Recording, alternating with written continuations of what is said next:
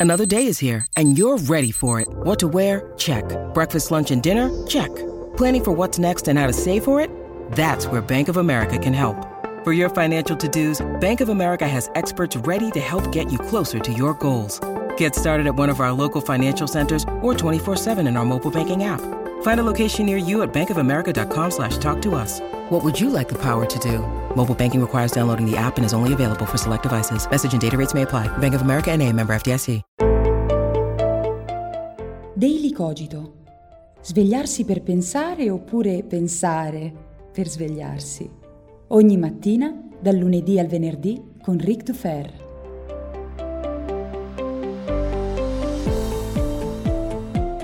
Buongiorno e bentornati a tutti. Una nuova alba si staglia su Daily Cogito e sono certo che siete pronti a farvi frullare le meningi così, appena svegli, giusto per un po' di divertimento. Ed è certamente divertimento quello che ci aspetta perché oggi parliamo di trash. Parliamo più in particolare di Adrian, la serie tv animata desiderata, concepita, voluta da Adriano Celentano e che ha visto non soltanto 10 anni di lavorazione, ma un gran numero di grandi artisti lavorare intorno, come Alessandro Baricco, Milo Manara e tanti altri.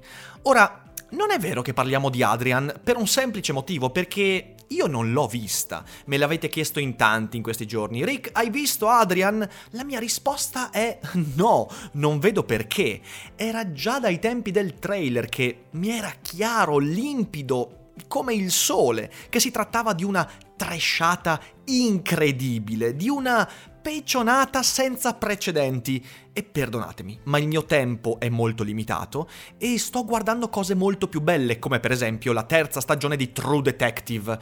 E visto che ho poco tempo, beh, spenderne per guardare Adrian, a meno di non venir pagato per farlo, mi sembra proprio di buttare nel cesso del tempo, quindi non l'ho guardato. E quindi non voglio parlare di Adrian, ma sicuramente è stato quello che mi aspettavo perché ho letto una montagna di commenti, recensioni, ho visto post, ho visto gente strapparsi i capelli, le vesti, gli occhi, i denti, le mani nel tentativo di affermare quanto schifo facesse questa serie. Tutti lo guardano, tutti ne parlano, tutti lo demoliscono, tutti quanti si aggregano in questo carrozzone del trash.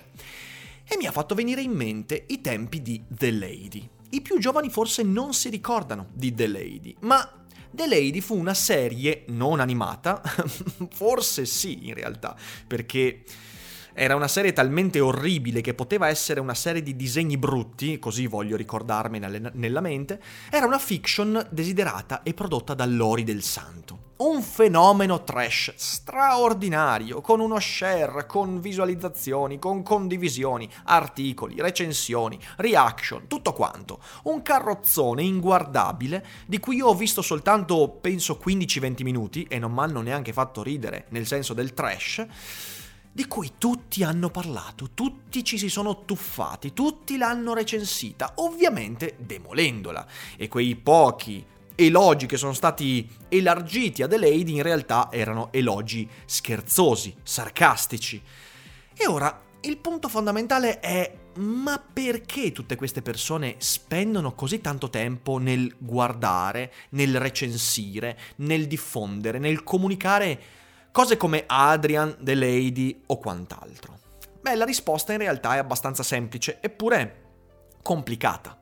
È il potere di aggregazione dell'orrido, del brutto e del trash. Intorno all'orrido si annida il più alto numero di energie comunicative al mondo. Intorno a ciò che ci disgusta, che ci fa schifo, che contraddice l'idea che abbiamo di bellezza, di piacevolezza, di serenità, intorno a tutto questo si accalca la massa dell'interesse. Perché intorno al trash noi ci sentiamo aggregati, ci sentiamo appartenenti, ci sentiamo mossi dallo spirito del trash, del negativo. Infatti è molto più facile riunirsi intorno a ciò che ci permette di lamentarci, perché ci fa sentire meglio con noi stessi. Come vedete il meccanismo è semplice, eppure è molto complesso. C'è anche un nome, eh, visto che questa è l'epoca dei bias cognitivi, anche questo ha il suo bias ed è chiamato il bias della negatività. Il bias della negatività è in realtà questa tendenza istintiva, naturale, irriflessiva ad aggregarci spontaneamente in un largo numero di persone intorno a ciò che è brutto, a ciò che è trash. Ovviamente questo bias del negativo è correlato a un altro bias che non credo abbia un nome, che è il bias del fateci caso quando siete felici, come diceva Kurt Vonnegut.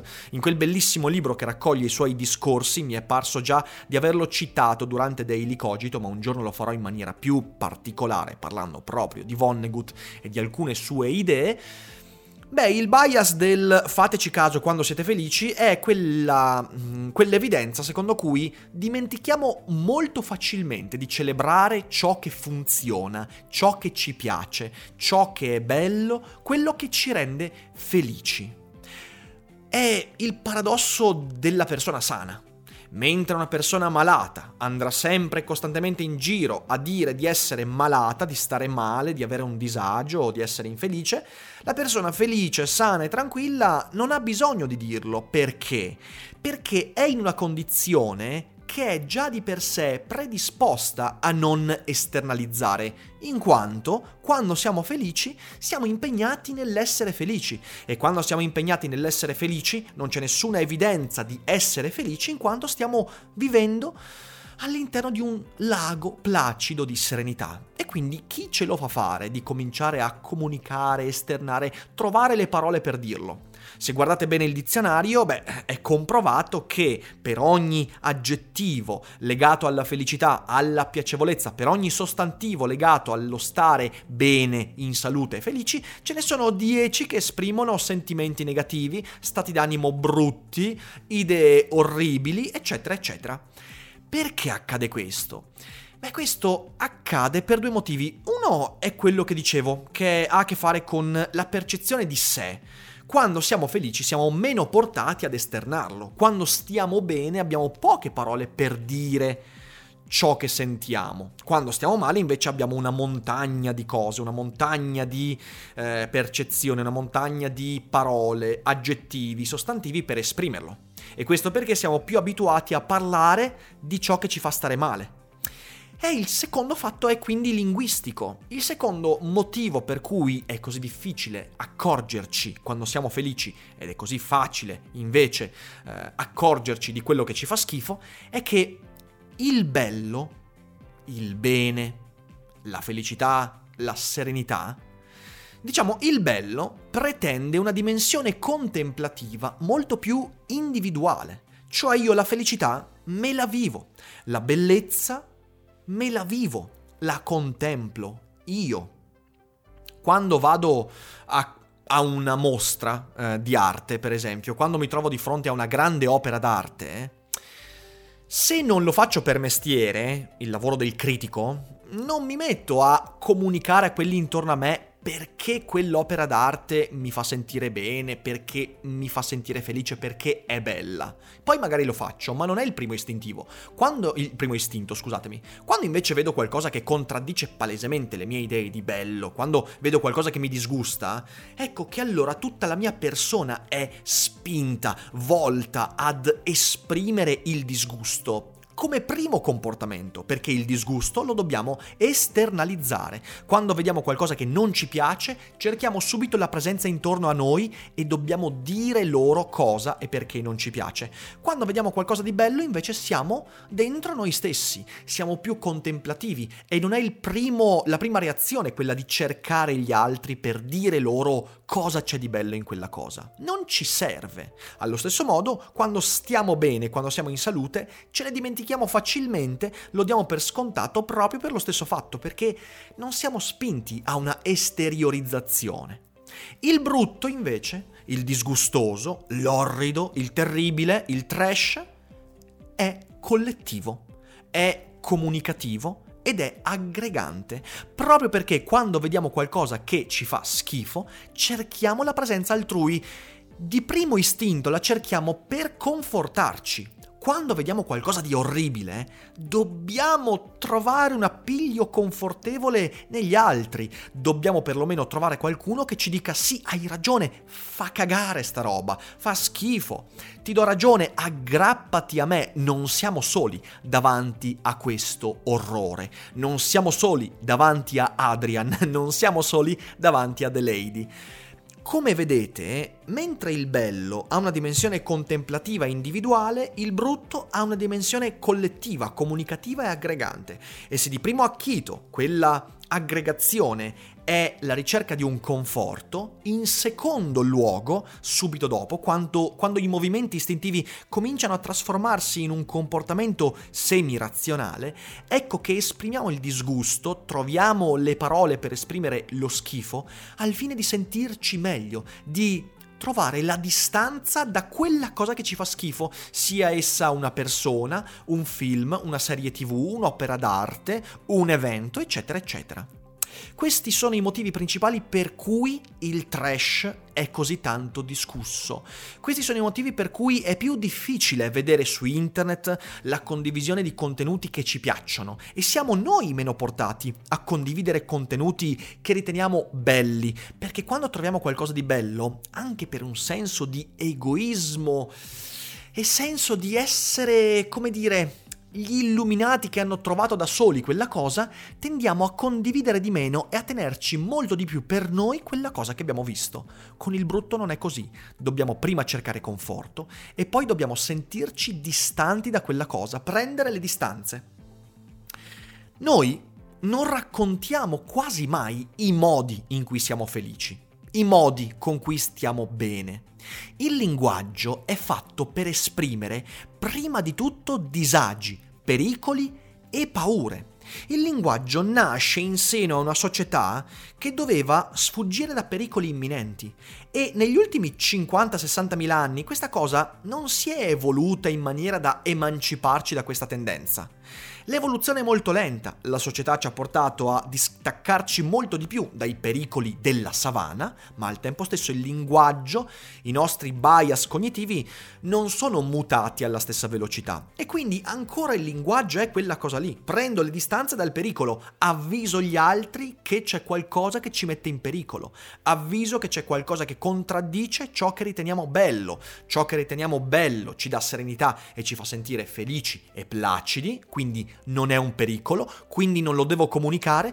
Ciò che è brutto contraddice la serenità, mi fa sentire a disagio, devo esprimerlo per salvare me stesso e gli altri e in una dimensione collettiva scappare tutti insieme in una situazione di mutuo soccorso. Lo so che sembra più grande di quello che è, ma nella realtà dei fatti, quando vedo tutte quelle condivisioni di Adrian, messaggi in cui la gente denuncia il fatto che oh è costato 30 milioni di euro, oh 10 anni, che schifezza, guardate cos'è il falegname, mio figlio lo faceva meglio con pastelli, eccetera, eccetera. Queste cose che per me erano scontate nel momento in cui avevo visto il trailer, il che non mi fa essere un illuminato, mi fa essere una persona che perlomeno non ha voglia di perdere tempo a guardare Adrian, perché mi piace aggregarmi in maniere diverse rispetto a questo tipo di trash. Beh, tutto questo è riportato esattamente al discorso che ho fatto. Noi guardiamo, condividiamo Adrian perché ancora dobbiamo allenarci a quel sentimento di aggregazione che ci riporta al momento in cui dalla savana dovevamo scappare perché un pericolo imminente metteva a rischio la nostra esistenza. La felicità è istintivamente placida e silenziosa, o perlomeno placida e priva di linguaggio, o almeno non è loquace. Ecco, mettiamola così, la felicità non è loquace, il trash invece c'ha tutto un dizionario infinito. Gli insulti sono molto più coloriti rispetto ai complimenti. Sono molto più personalizzati rispetto agli elogi. E questi sono dati di fatto, basta aprire un dizionario e guardare. Nella comunicazione, questo è il motivo per cui nella comunicazione avremo sempre più Adrian rispetto a True Detective. Perché se da un lato oggettivamente True Detective è più bello, è più interessante, più artisticamente elevato rispetto ad Adrian, dall'altro lato La bellezza che io trovo in True Detective è condivisa da un ristretto numero di persone con cui condivido quella bellezza e di solito io condivido quella bellezza con le persone che mi stanno intorno. Adrian invece ci impone di gridare il pericolo. E quel grido di pericolo è l'elemento più aggregante che la collettività umana possa desiderare. Quindi di Adrian ne avremo ancora decine, centinaia di fronte a noi. The Lady e tutto quanto il mare del trash. Voglio dire, chi ha conosciuto i primi anni di YouTube si ricorda eh, i eh, Giuseppe Simone eh, e tutti quei fenomeni assurdamente trash che tutti condividevano come se non ci fosse un domani. Perché accade questo? Perché ci fa sentire a disagio e il disagio, lo ribadisco, ha un potere aggregativo straordinario. Perciò io comunque non guarderò Adrian, comunque vi consiglio, visto che vi voglio bene, di guardare True Detective e di evitare Adrian. Evitate i post, evitate le recensioni, evitate di parlarne o perlomeno lasciate che ne parlino quelli che hanno qualcosa di interessante da dire, quelli che magari riescono a tirare fuori persino da Adrian un ragionamento interessante. Magari pure io potrei farlo, ma non ho voglia, non ho il tempo. Mi fa schifo quella roba, quindi no, non la guardo. E punto, e stop. Ma queste sono ovviamente come sempre le mie opinioni e voi con un commento potete dirmi cosa ne pensate. Io vi ringrazio come sempre per l'ascolto, vi auguro una buona giornata e non dimenticate che non è tutto noia ciò che pensa. Vacanze in Sicilia o in Sardegna? Con i traghetti GNV porti tutto quello che vuoi, ti rilassi fino a destinazione e se prenoti entro il 14 maggio, posto ponti a partire da 33 euro. Non c'è modo migliore per andare in vacanza. Scopri i dettagli su gnv.it. Offerta valida sulle linee Napoli-Palermo e Genova-Olbia, 10.000 posti disponibili.